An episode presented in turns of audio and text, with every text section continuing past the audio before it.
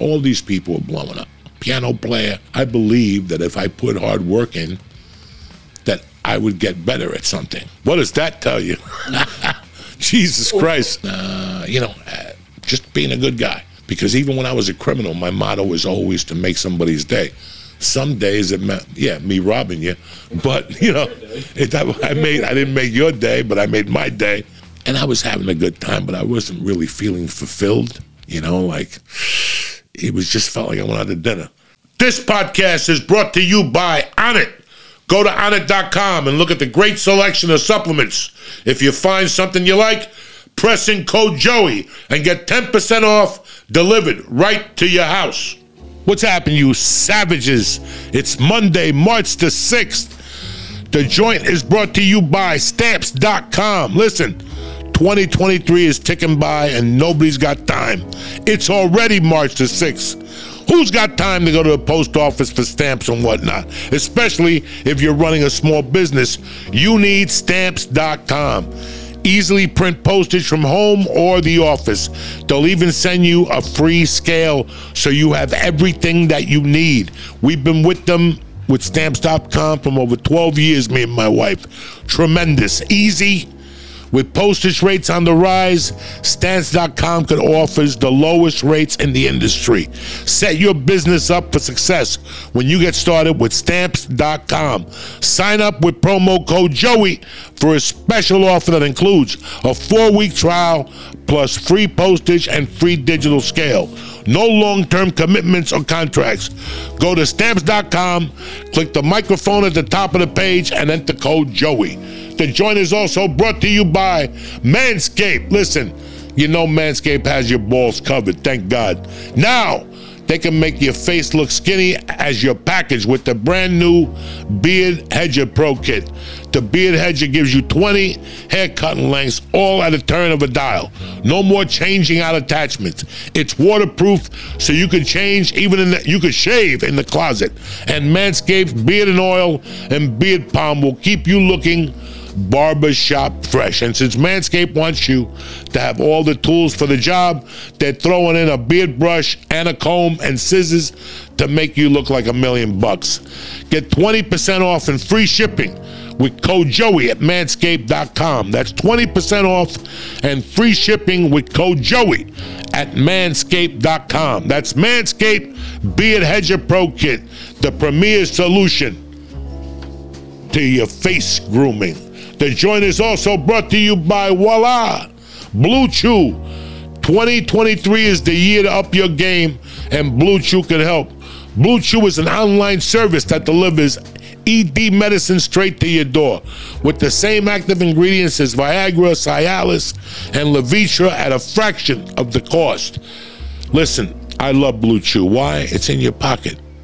You bump into a victim, you make a look up in the sky at a birdie, you pop the Blue Chew, and you're ready to sling. Blue Chew wants everybody to have better sex. Discover your options at bluechew.com. Chew it and do it, Jack. They got a special deal for the for the joint family. Try Blue Chew for free and use promo code Joey at checkout. It's going to cost you $5 free to try Blue Chew. Are you kidding me? That's bluechew.com, promo code Joey to receive your first month free. Visit bluechew.com for more important details and safety information. And thank Blue Chew for sponsoring the joint. Let's get this party started, Jack.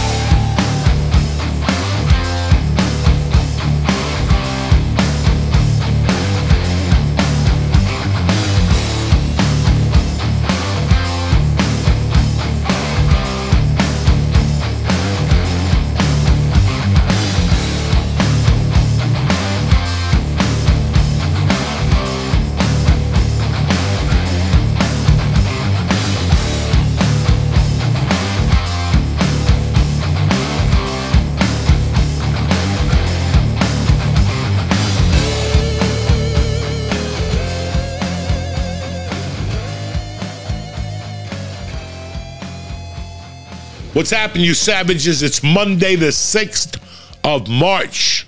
What does that tell you? Jesus Christ.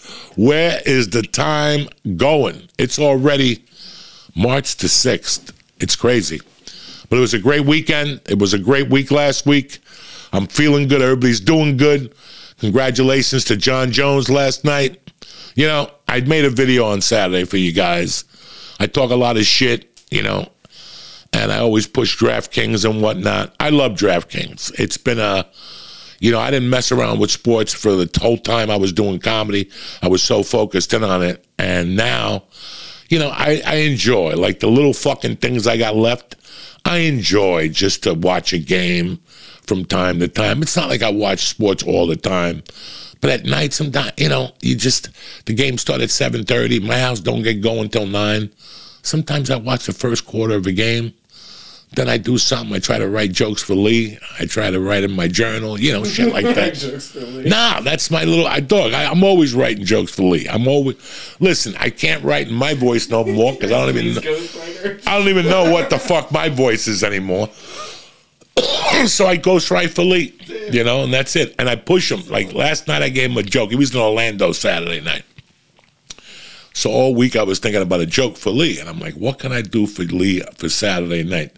Because Lee's at a point right now in his comedy career. He's been doing comedy, let's say, four years. So what I try to do is I try to, you know, give him the easy jokes, but then I'm trying to write jokes for him that I wrote for myself at the four year mark and I wasn't ready to say.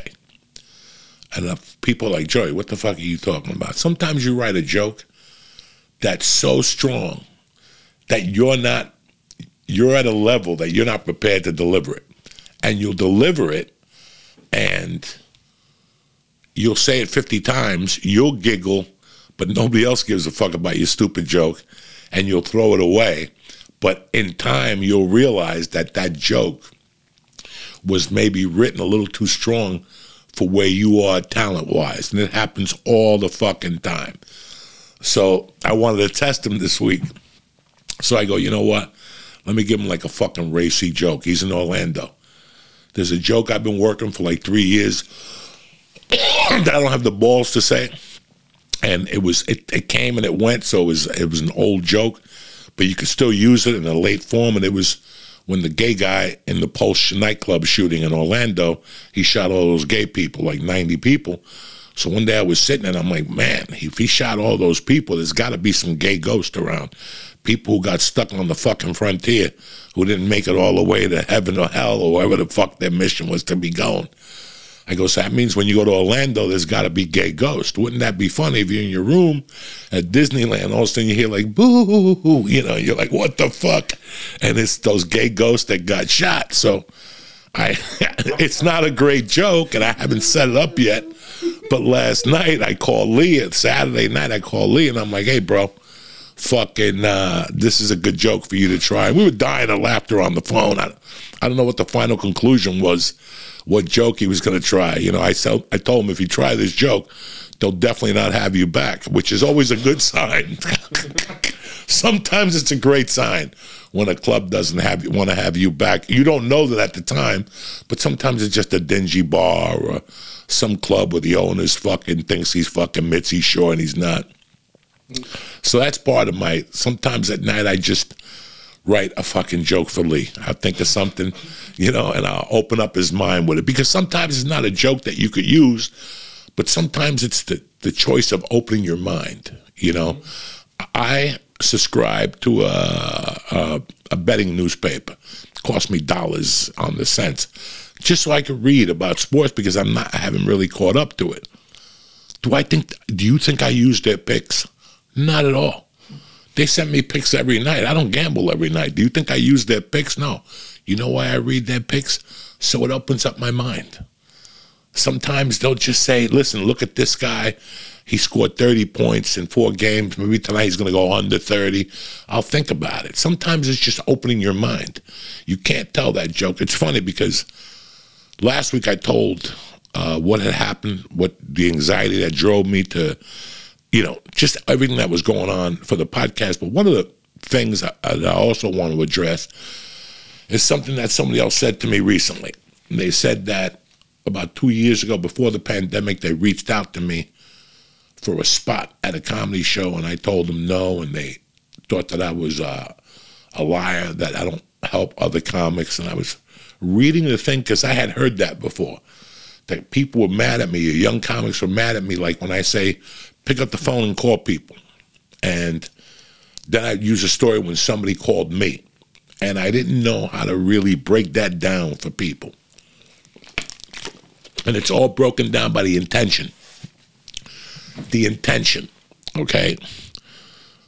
When I was a young comic, likely four or five years, yes, I was impressionable. I was impressed by comics like, you know, Carlos Mencia, Doug Stanhope, Wendy Liebman, Jackie Flynn. There was a complete different stock of stand up comics that were on the working circuit then. Rocky Laporte, you know, Andrew Dice Clay was just finishing up a huge fucking uh, massive arena tour. Roseanne was blowing up. All these people were blowing up. We didn't have the camera. We didn't have the camera. We didn't have a lot of things. We didn't have the the phone with the video in it. We didn't have a lot of those things. So it was hard work based. Whatever you're gonna do, it's always hard work based. Whether you're gonna be a fucking piano player, whatever the fuck. When a comic would come to town, like Felicia Michaels did in '94, I got a guest set to Felicia Michaels. And afterward, I went up on stage during the guest set. I bombed, whatever, but I didn't go down there for Felicia to save my life. Are you with me here? I didn't go down there for somebody to save my life. I always knew that nobody could save my life. I knew that if I believed, I didn't know this, I believed that if I put hard work in, that I would get better at something. I would get better. If I put hard work into anything, I believe I'm going to get better on it. Right? So, the first big comic I met that wasn't big at the time, but he was big was Doug Stanhope. He was big to me. He was doing a lot better than I was. I was an MC and he was a feature. In my world, he didn't need to be on TV. He was doing a lot better than me. When I met Doug, I didn't know that comics took other comics on the road. I didn't know any of that stuff. I was ripe. I was just impressed with Doug and his skills. Um, when we finished the show, Doug was talking about if I knew a, a hotel in the area to stay in, and I'm like, mm, yeah, but listen, I, I don't know what you're getting paid here tonight, but it's probably not a lot. Why don't you stay at my house? When I offered that to Doug, I didn't offer that to Doug for him to change my life. I offered it to Doug as a fucking, as a fucking, uh, you know, uh, just being a good guy. I want to save you 50 bucks. Because even when I was a criminal, my motto was always to make somebody's day. Some days it meant, yeah, me robbing you, but you know, it, I made, I didn't make your day, but I made my day. But you know, that was basically it. So I helped him, but I, my intentions were pure. When he came back a year later, he was headlining. I was still an MC, and I was impressed with him even more. And I still didn't ask him. I didn't even know what to ask him. I would ask him a few questions about stand up. I mean, what is this like? You know, shit like that. And then other comics I became friends with.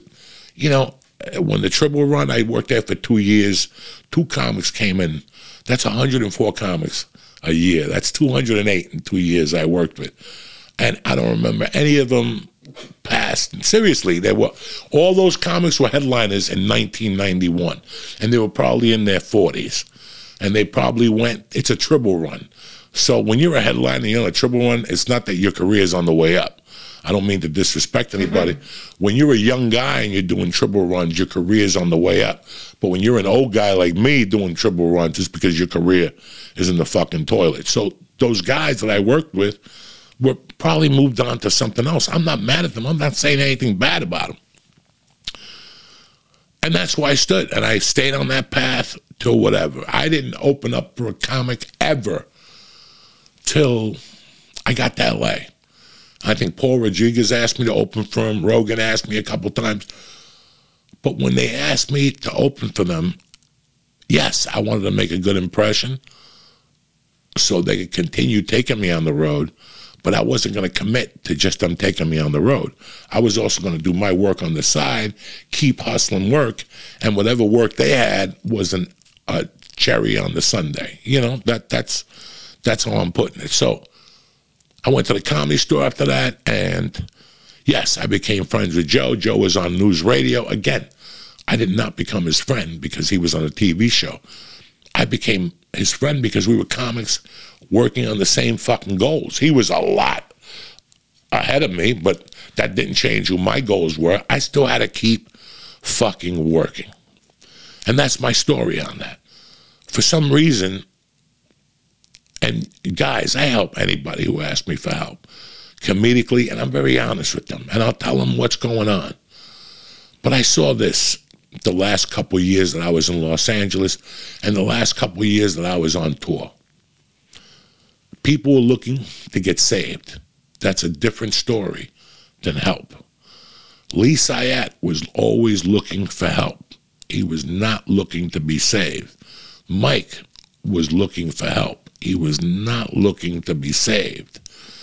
That's a big difference. I became friends with a lot of when I was first started doing the church. You know, I would talk to a. We had a, a Google uh, messengers like Google page. I think Felicia set it up. Dog, I would wake up with a hundred fucking messages a day, and I would answer every one of them, and fifty of them were stand-ups wanting advice, and I would answer every which one of them.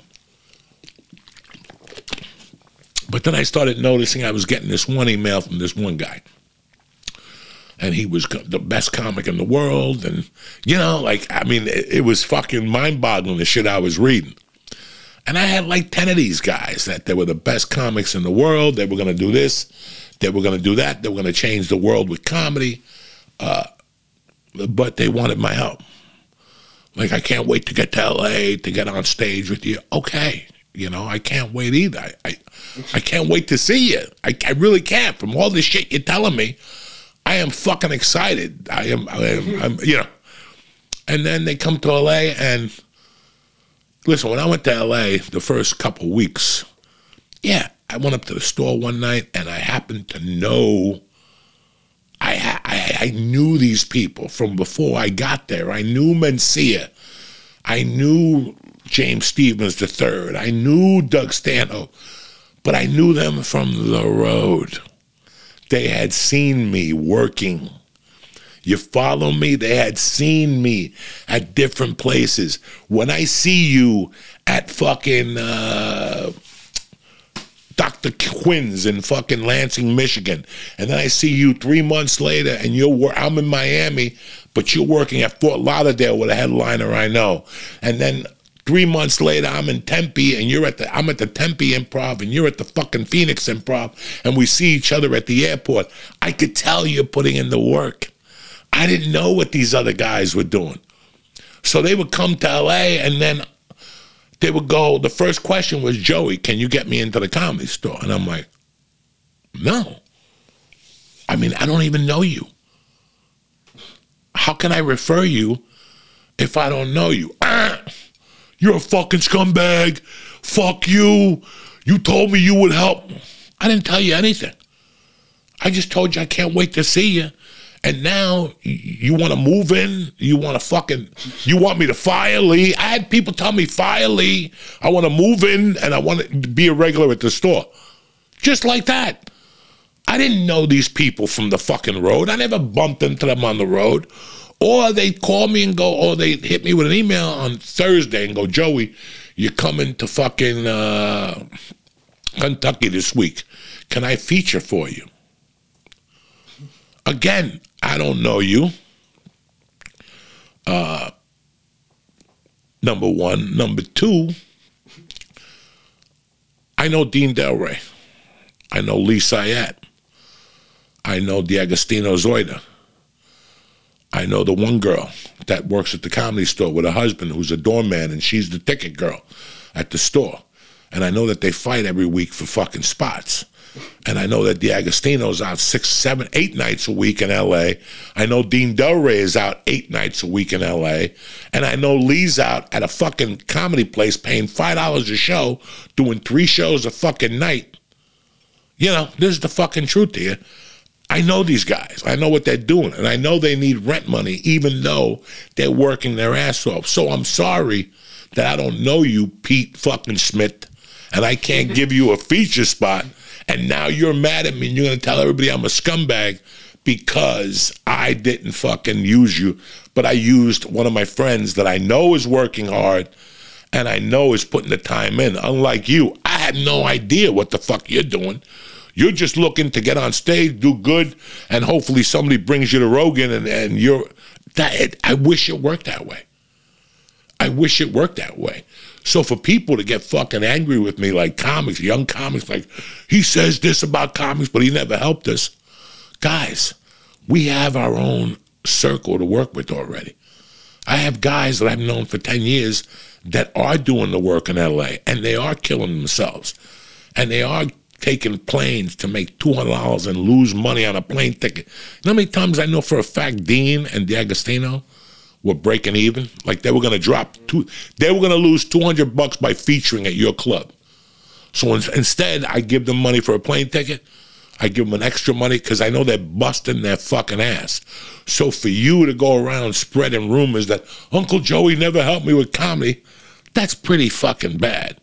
And you know how many guys I did help with comedy in LA and they all failed me? You have any fucking idea? How many gigs I got for people. You know how many times I got gigs for people and they would call me and go, that wasn't a good gig. That's rude. You just moved here from Iowa where you were doing gigs for fucking penguins or whatever the fuck you were doing. I get you a gig at Flappers. Like I got a guy a gig at Flappers and he was talking shit about me. And I got them to give him $150. This guy had never made a dollar in his life. So after that, you're like, why should I help people? These people just, we have our own little fucking, uh, you have your own little pen. You have your own little bullpen of people. And I love me. And I had Eric Roker too, the gay guy. That motherfucker does five sets a night and sucks three dicks. That dude is working seven nights a week. That dude was doing three fucking sets a night. Now he's featuring. Now he's fucking featuring at the improv. Doc Willis all these guys, I knew they were putting the work in. So for you people that I disappointed by not helping you, by not giving you a guest set because a guest set was going to change your life, a guest set's not going to change your life. And if you got to remember, I got, here's the other thing with guest sets. I started giving out guest sets when I was on the road. Comics would come, and they go, Yeah, I've been doing comedy for two weeks and shit.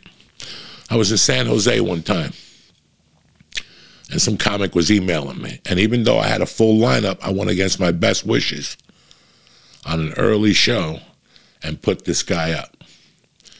Me, the stage tech, everybody told this guy seven minutes. We got a full show tonight, seven minutes. Do you know what time this guy got off? 22 minutes.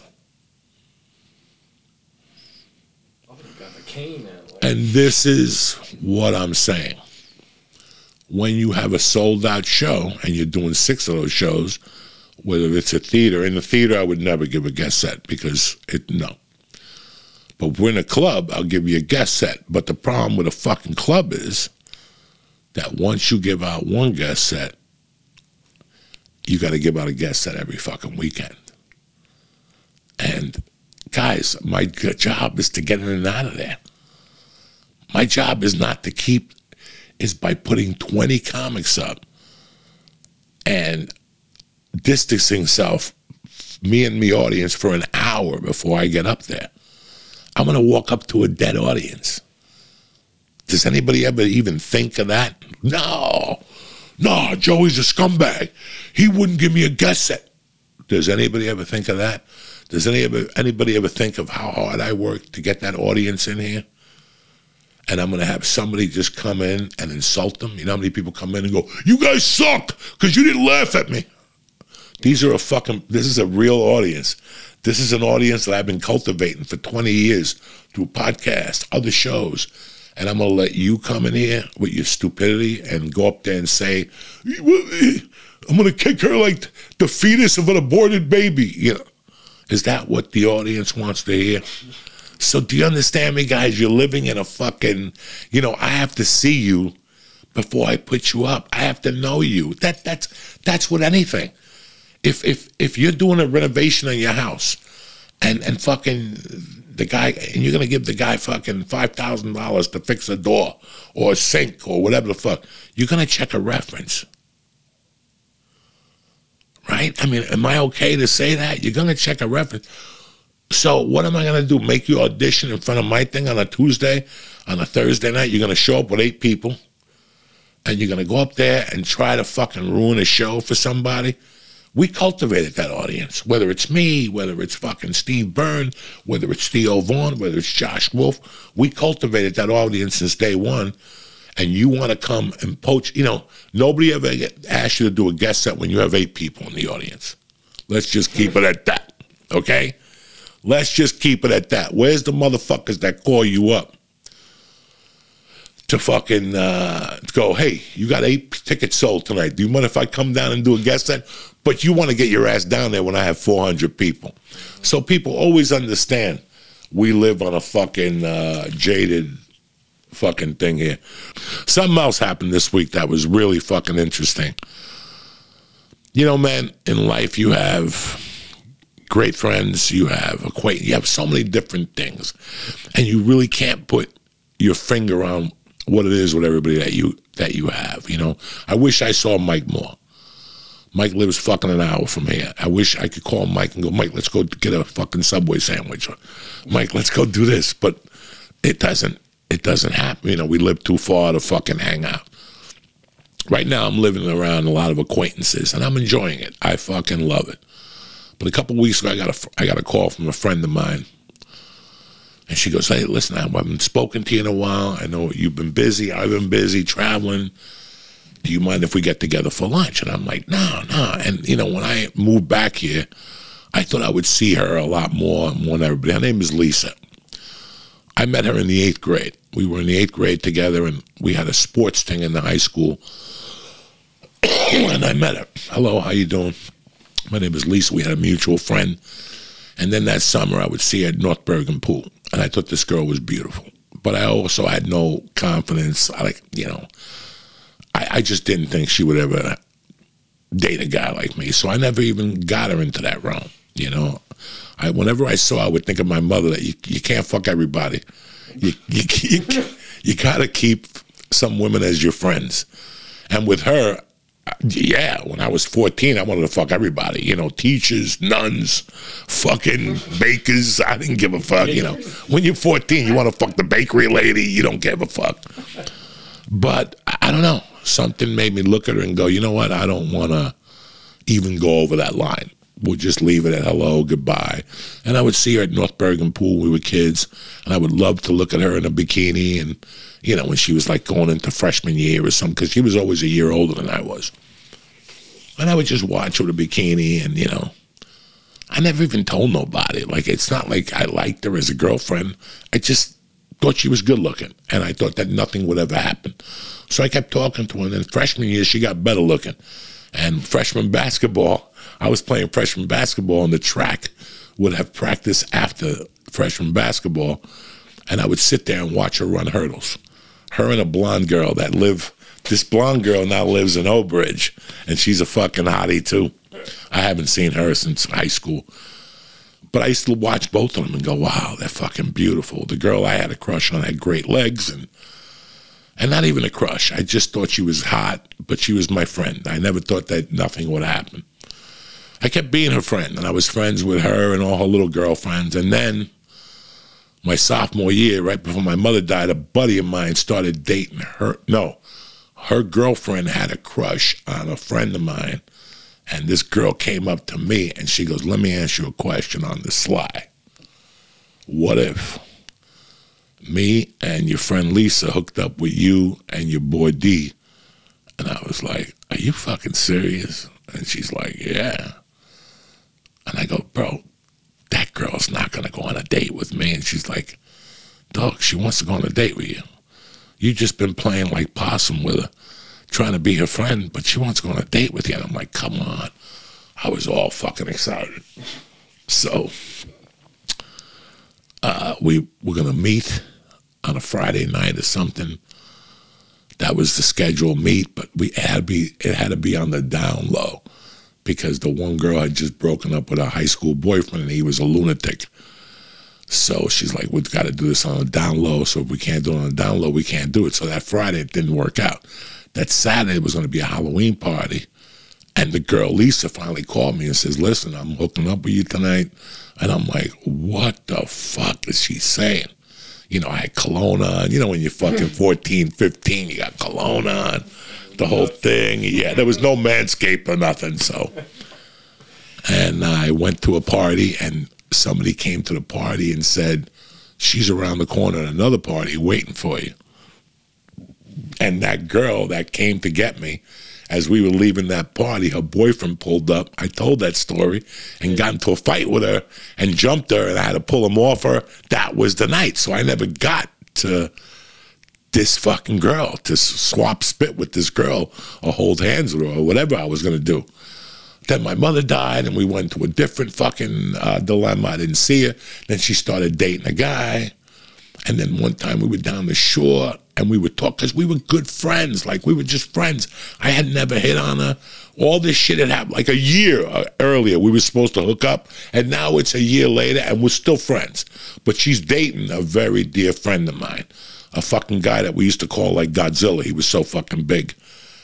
And I'm talking to her down the shore, and somebody told him they were up like all night talking, and we we weren't up all night talking. She had gotten back from something at like six in the morning, and I was still up from the night before, and we were in a fucking living room down the shore at a fucking house, just bullshitting. And somebody told the guy, so he came and threatened me, stop talking to her. And I'm like, dog, I was sitting there with three friends, and she came in and started talking to us, which was the truth. And then she was embarrassed, so we didn't talk for like another year. It was the craziest fucking thing in the world. Then they broke up. Then they started breaking up in high school. And then she would talk to me. And I was still a little upset about the fucking thing when I talked to her. And I didn't try to hit on her or nothing. So I kind of stayed away from her. One day she just fucking, I was living with the Runnies and she just came over. And she's like, listen, man, I know we've had a, a, a bumpy history, you know, but I, I, I, I'm very fond of you. And I'm sitting there going, I got no money. I'm living in my friend's basement. What is this girl talking about? You know, why does she fucking continue to? I don't know. I don't know. We never had sex, nothing. But we used to talk. And then she, when I moved with the Runny, she lived around the corner. So we made a deal that we would work out every night. Right? Like we would get back in tune and work out. So we would go to Hudson County Park where the Martians landed and we'd run around the lake every night. And then on the way home, we'd stop at Carvel and we'd smoke pot and we'd just talk. And if anybody knew my deepest, darkest secrets at the time, it was her. I was going through hell with my stepfather. I was going through hell without my mother. I was telling all this shit that I was going through. And then it came time to graduate high school, and she was dating a guy. I guess she went back with that same boyfriend. So she was it was like an apprehensive relationship with me and her. But finally, one day, she told the boyfriend, who was a dear friend of mine, who I went to grammar school with, what the fuck was up. And he finally goes, I get it. All right, you guys are friends. And we were. We fucking definitely were friends. And the whole time, there was one time we thought about swap and spit. But we were friends, man. And good friends, like just good friends. And we started going out at night. We would all go out in a group, me, her, six other girls. Nothing ever happened. We'd go out, snort coke, smoke pot, eat Quaaludes. I mean, we were having a good time. We were fucking kids, you know. And then I went, as I was getting ready to go to Colorado in 83, I started talking to her more and more. She was unhappy with her boyfriend at the time. She was unhappy with like her career and shit like that. And we would, you know, we would talk in the afternoons. We'd go get a hash sandwich once a week At night, we'd be together. I mean, two nights a week she was with her boyfriend, but the other five nights she was always with me. And I don't know. It kind of got a lot, of, a little weird before I left. We started going into those conversations of dating again. But you know what? I had to get the fuck out of here. I was dying. I wasn't making any progress. So I fucking left. And uh, I left on April 25th, 1983, which is her birthday. So I still remember getting in the car and giving her like a birthday card and hugging her and telling her I'd be back soon and shit, but I wasn't coming back. I didn't know what I was doing. And when I went to Colorado to Aspen, we talked every week. Every week. We would talk on the phone for like an hour. How you doing? And she was struggling. I was lonely, not being around my North Bergen friends and shit. And finally I came back. And I mean, if I got back on a Sunday night, I saw her an hour or two after I landed. And we were inseparable for those two weeks, and nothing happened. And that was, she was one of the reasons that I fucking stayed. It was her and Let the Music Play, that song. I heard that song out at my mm-hmm. friend's house, and I'm like, how can I go back to Colorado with this music playing? The Coke is so good. The Quaaludes are bumping. What am I going to do in Colorado? Ski? But the real reason was I wanted to get, you know, I, I was ready for a girlfriend, a full time girlfriend. So when I came back, we made the mistake and started fucking dating. And I loved her, and she loved me, man. We were having a great time, but you know what? We were into drugs. I was into drugs. she didn't know how bad I was into drugs. And after a couple months, it just didn't work out. You know, I was fucking homeless half the time. Sometimes I had an apartment. I think the worst thing I did was after she we broke up, she fucking hated me and I kept trying to force the hand. And I tell you what, it wasn't that she hated me as much as she was disgusted at me because I had the world by the balls and I was doing drugs and I wasn't paying attention and everybody was trying to offer me jobs and I wouldn't take them. So I'll never forget I took it to a New York Net game. The Nets were playing the Sixers or somebody out here at the Meadowlands. It had to be November of 84. I was in bad shape. I had picked up an ounce of Coke at 11 in the morning, and now it was 7 o'clock at night, and I was down to a half ounce of Coke. And I took it to this game, and at the first period, I've talked about this before. I got up to get us drinks, and I ended up getting the fucking waiter coked up at the Meadowlands Arena. I got up in the beginning of the first quarter, and I didn't come back till there was two minutes left in the game. She was pissed. She made me drive her home. She told me to fuck off and the whole thing. And I was fucking heartbroken. And then uh, at the end of my uh, homelessness, I ended up going to a party like December 29th or something like that of 84. And she was there with a new boyfriend, and I made a fucking jerk out of myself. I started crying, the whole fucking thing. You know, I'm not, I'm not embarrassed to say so. We're all fucking idiots from time to time. Listen, man, I was homeless. I was in bad shape, uh, physically and mentally, and I just put a lot of hope into it. And I and I knew how much she liked me, you know. And that night we had a little bit of our argument. I said, "Fuck her. I, am not going to talk to her no more. I can't believe she did this to me in my lowest point." I moved to Colorado, and years later, when I was about to get married, one of my friends came to the wedding, and he pulled me aside and he goes, "Hey, man." I talked to Lisa the other day. She sends her love and she says to call her before you get married. And I was like, what? And she goes, call her before you get married. She wants you to call her and talk to her before you commit to this marriage. And I'm like, I'm not calling that fucking bitch. You know, I'm not going to call her. I ended up getting married. And then years later, I got divorced. And then when I came back here 30 years ago, I got a job working at a deli. I was embarrassed. I didn't want anybody to know. And one day, as I'm walking out to get in the car, she's outside. And she's like, hey, man, what are you doing? She's like, I heard you're back in town and you're working here. And I told her how embarrassed I was and uh, and the fucking uh, whole thing. And, uh, you know, we, we became tighter than ever. She picked me up that night and she introduced me to her husband. She goes, I want you to meet my husband. You know, he's a good guy. He wants to meet you. I told him all about you and I met him and I got it. You know, I got I wasn't jealous. I wasn't upset. I wasn't anything. She had done great with her life, you know.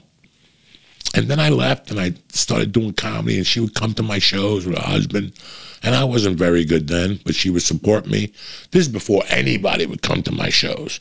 She would come to shows when I was a fucking feature act and shit. She would go to Bananas and fucking uh, the other place in uh, West Orange. I forget what his name. Anyway, she would go to all those clubs. She went to Secaucus to Hula Hands to see me once, and I got booed. And she was always my friend and shit, you know. And and then, uh, like about maybe 15 years ago, my friends were at a barbecue or at some party, and some other guys were talking some shit about me, and she fucking read them a fucking riot act. Like she's like, "Fuck you, motherfuckers."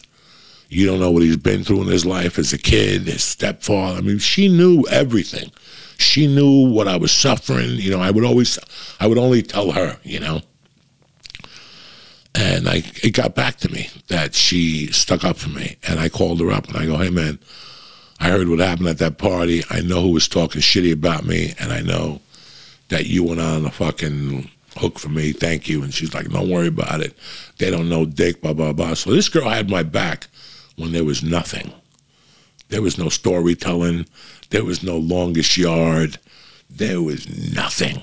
She was already telling people, go fuck yourself. He's going to do great shut the fuck up. What have you done with your life? I mean, she was already batting for me. So when I got Spider Man 2, I got invited to the cast and crew. I really couldn't do nothing.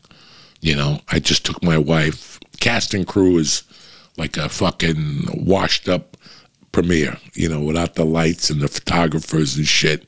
You just go there, they don't give you nothing to eat, they don't give a fuck about you. But I, you know, I don't give a fuck. But for the longest yard, they told me I had I could bring eight people. I don't know if you guys know this. I brought seven guys and one girl. And that girl was my friend Lisa. Because she believed in me so fucking much. I couldn't, I, I didn't even take my wife to that fucking premiere, but I took this girl to that premiere. That's just to let you know. I took her for, to that one. I took, I think, uh, six of my friends and one of the teachers. I think I took Mr. T to that one. And then for the grudge match premiere in New York City, I brought Mercy's Godfather. I brought Mr. T. No, I brought Mr. Barone, my other teacher, and I brought Lisa. She never brought her husband to any of the premieres. She always went with me. And for the Many Saints of Newark premiere, I brought Lisa because I don't I don't forget shit, guys. So when we got here, when I got here, it was COVID and I really couldn't see her, even though she lives 25 minutes from me. She has parents that are old, and she was like, Coco, I'd love to see you and the baby and your daughter, but I can't because I got to go see my parents and they're old. You know, everybody was scared about their parents. Now nobody gives a fuck. But, uh, so we didn't really see each other a lot during the pandemic. And then we got, I, she came to the premiere of, uh, she came to the premiere September 22nd. She came to my house here one night uh, to dinner with her girlfriends, and I had a little get together here. And she said she'd stop by. She went to El Nido, and then she came to a, with her husband to El Nido, and she stopped by. She came up by the house, and I talked to both of them. But then I haven't seen her, you know. So it was weird because I, I was like, you know what, man, she's one of my friends that this just went away. You know, listen, we all grew up. Everybody's busy with their own lives. And she called me for my birthday, and she goes, "Hey man, I didn't forget it's your birthday. I'm going to be busy this weekend and next weekend, but can we do lunch on a Wednesday?" And I was like, "Absolutely." At first, I was a little apprehensive. I didn't know if I had to do the fucking audio book or what the fuck I was doing. And we went and met. Guys, I got there at twelve fifteen. I forgot I was there, and at three o'clock, she says, It's three o'clock. I had to fucking run out of there to meet Mercy. That's how involved we were in our conversation. It was like, it was like I had, it was like we had no time between us. Us sitting there, because we were sitting at the bar. We used to go to Hudson County Park and we used to sit at the park bench and we look out into the river and we just talk without looking at each other. So a lot of times this week, when I was eating my meal, I was talking and we were talking, and I wasn't looking at her, and I kept thinking about us being kids at Hudson County Park. I was like, wow, this takes me back. I mean, this is 1980 fucking four, three. When we used to walk around that fucking lake in the winter, the summer. We're going 40 back, 40 fucking years with this person. That's 40 fucking years. And you figure five years before that, going to clubs and eating Quaaludes and jumping up and down and fucking. But she knew my frame of mind for a long time. And I told her, I never lied to her. I told her what was in my head, what was in my heart. And she used to go, Joey, I'm just going to Coco. She doesn't call me Joey at all. She goes, Coco, I'm going to fucking pray for you. But this Wednesday, we just talked about life, family, what happened all those years, you know, what happened to our friends, what happened to our relationships with them. And I left there, I don't know, I can't even tell you what I felt when I got in the car. And I can't even tell you how I felt that night. But the next day I woke up and I had a, a missed call from her. And I called her back and I go, hey, man, did you fall asleep after lunch? Because I came home, I played with Mercy for a while. My wife got home and I told them all, I got to take a nap. I think I got all proteined up from the meal. I don't know what the fuck happened. I think just uh, we were both so excited. We hadn't seen each other after we left, she said she passed out. She couldn't keep her eyes open. And I came home and fell asleep for a fucking hour. That's how great it was just to see her. And I tell people all the time, man, listen, I really enjoyed talking to my therapist when I needed Dana from BetterHelp. I had a great time talking to her. I think the best therapy is just seeing somebody that knows you inside and out sometimes and just talking we didn't discuss any of our problems. We just discussed what we had been through the last year. You know, what she had, was going through with her parents. Her, pa- her dad's 85. He can't drive. I remember working for her dad. Okay. Her dad was a fucking animal. When I used to bartend in the city, you know, I'm snorting coke so I could use every dollar I can. It didn't matter. I was making 600 a week and 300 in tips. That wasn't enough for my lifestyle. Fuck no so I had to paint bathtubs. You never heard me st- telling those stories. Her father got put in a halfway house when he was younger for bookmaking. In New Jersey, you can't bookmake, it's a felony. Great fucking story. And while he was at the halfway house, they brought him to a small business convention. And he bought a franchise on bathtubs. Like people who come to your house and instead of you buying a new tub, they resurface it and they paint it and they guarantee it, and you got a new fucking tub. And when I met him, he had been out of the halfway house like 15 years already, 20 years, but the business had grown. He had like four guys working for him. So one day I'm over there with him and he's like, You look like a big guy. You know, Lisa's boyfriend, you should come work with me. And I'm like, Okay. So I would do it Monday nights and Saturdays and Sundays. Fucking great job, guys. He showed up with a truck. I pulled out paint and another fucking milk container and a compressor. I would go in the bathroom. I would wash the tub with uh, fucking, you know, women's gloves, those plastic gloves. I would wash the tubs, and then I would dry the tub, and then I would have to put some acid on it for 20 minutes, and then I would have to wash the tub off. I'd do all the prepping. I would wash the tub out, get all the acid off the tub, make sure all the old paint was off, and then I'd have to paint. You know, when you paint anything, you gotta fucking tape it off and put paper.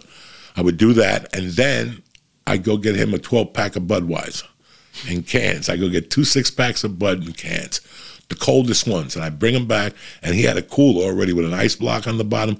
He's the guy who taught me how to drink Budweiser cold. I love Budweiser beer. I don't give a fuck about your HMO. I don't give a fuck about your IJE. You know those beers people drink. What are they? What are they called? IAB or whatever IPA. the IPA. I don't give a fuck. there ain't nothing better than a Budweiser when it's cold in a can. There's no beer that's better than that. Or second honorable mention, a fucking freezing Heineken a freezing Heineken that gets put into an ice cold mug listen, go fuck yourself with your IJP or whatever the fuck you call it. Nothing better than a cut.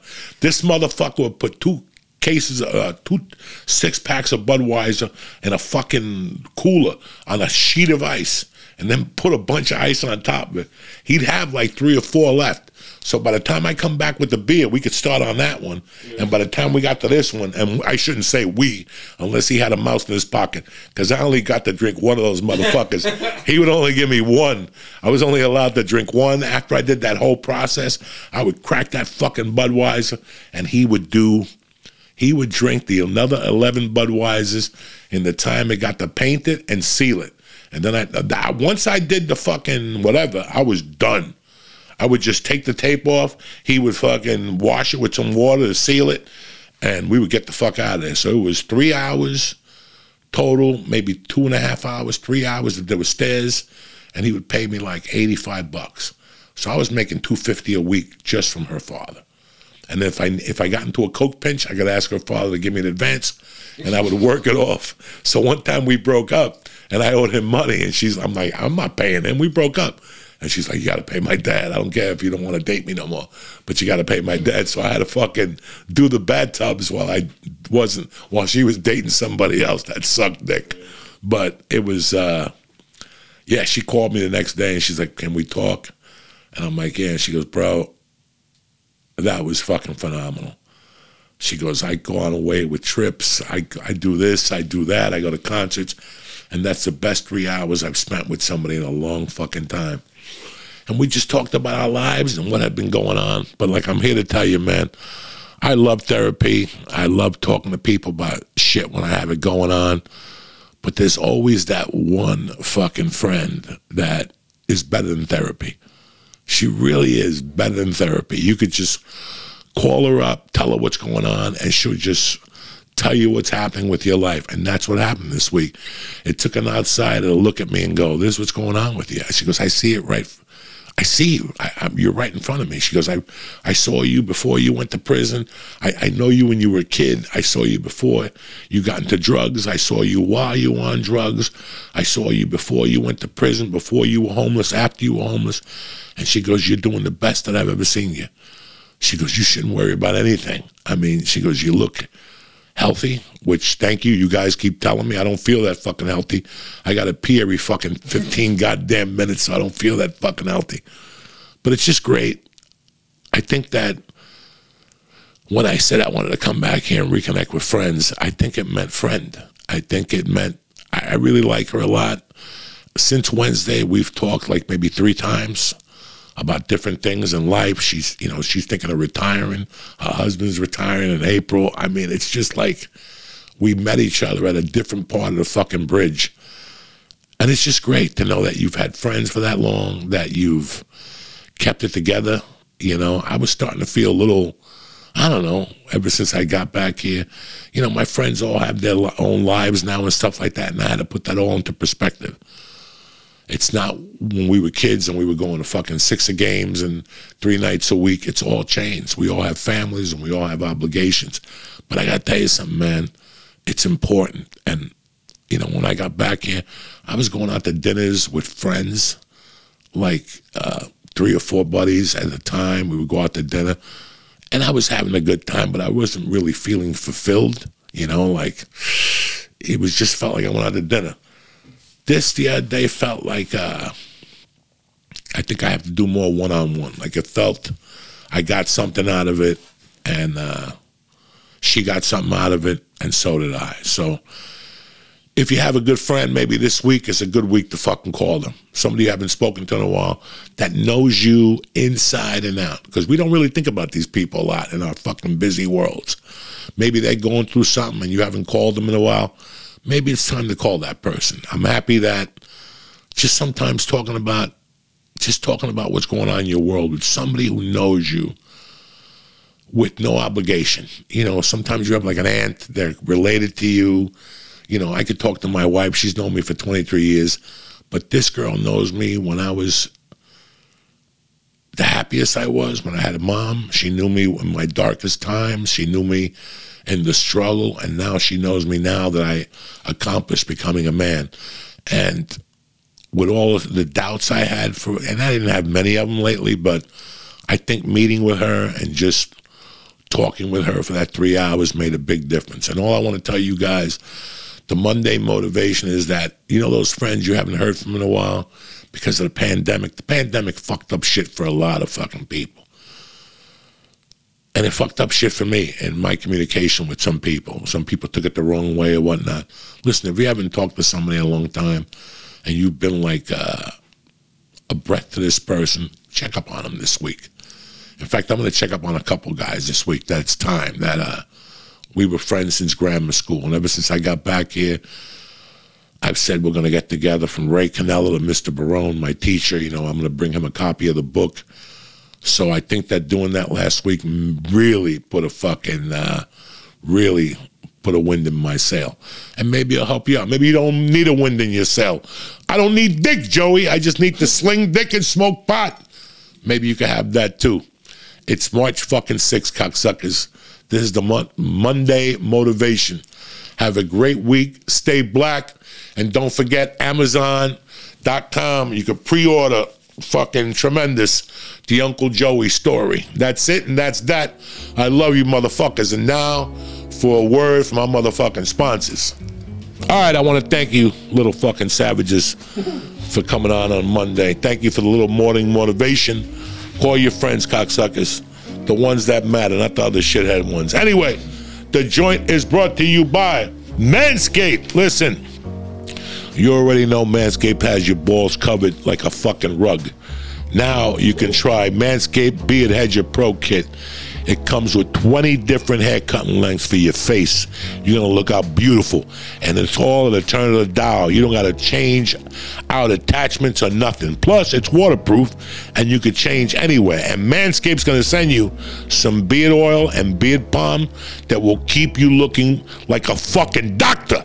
And since Manscaped wants you to have all the tools for the job, they're throwing in a brush, a comb, and scissors to make you look like Johnny fucking Ventura before the operation. So get 20% off and free shipping with code Joey at manscaped.com. Again, that's 20% off and free shipping with code Joey at manscaped.com.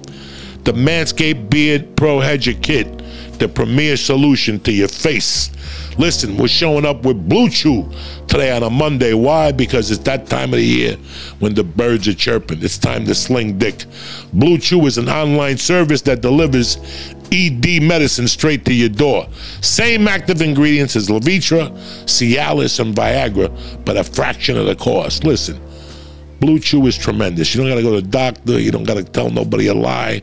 Just fill out some questions, talk to the doc, and within 48 hours, you'll have a box in your house and you'll be ready to jump up and down. Blue Chew wants you to have better sex like a, like a banshee. Discover your options at bluechew.com. Chew it and do it, Jack. They got a special deal for the joint listeners. Try Blue Chew for free. Joey, what are you talking about? Free when you use promo code Joey at checkout. Just pay $5 for shipping. That's bluechew.com.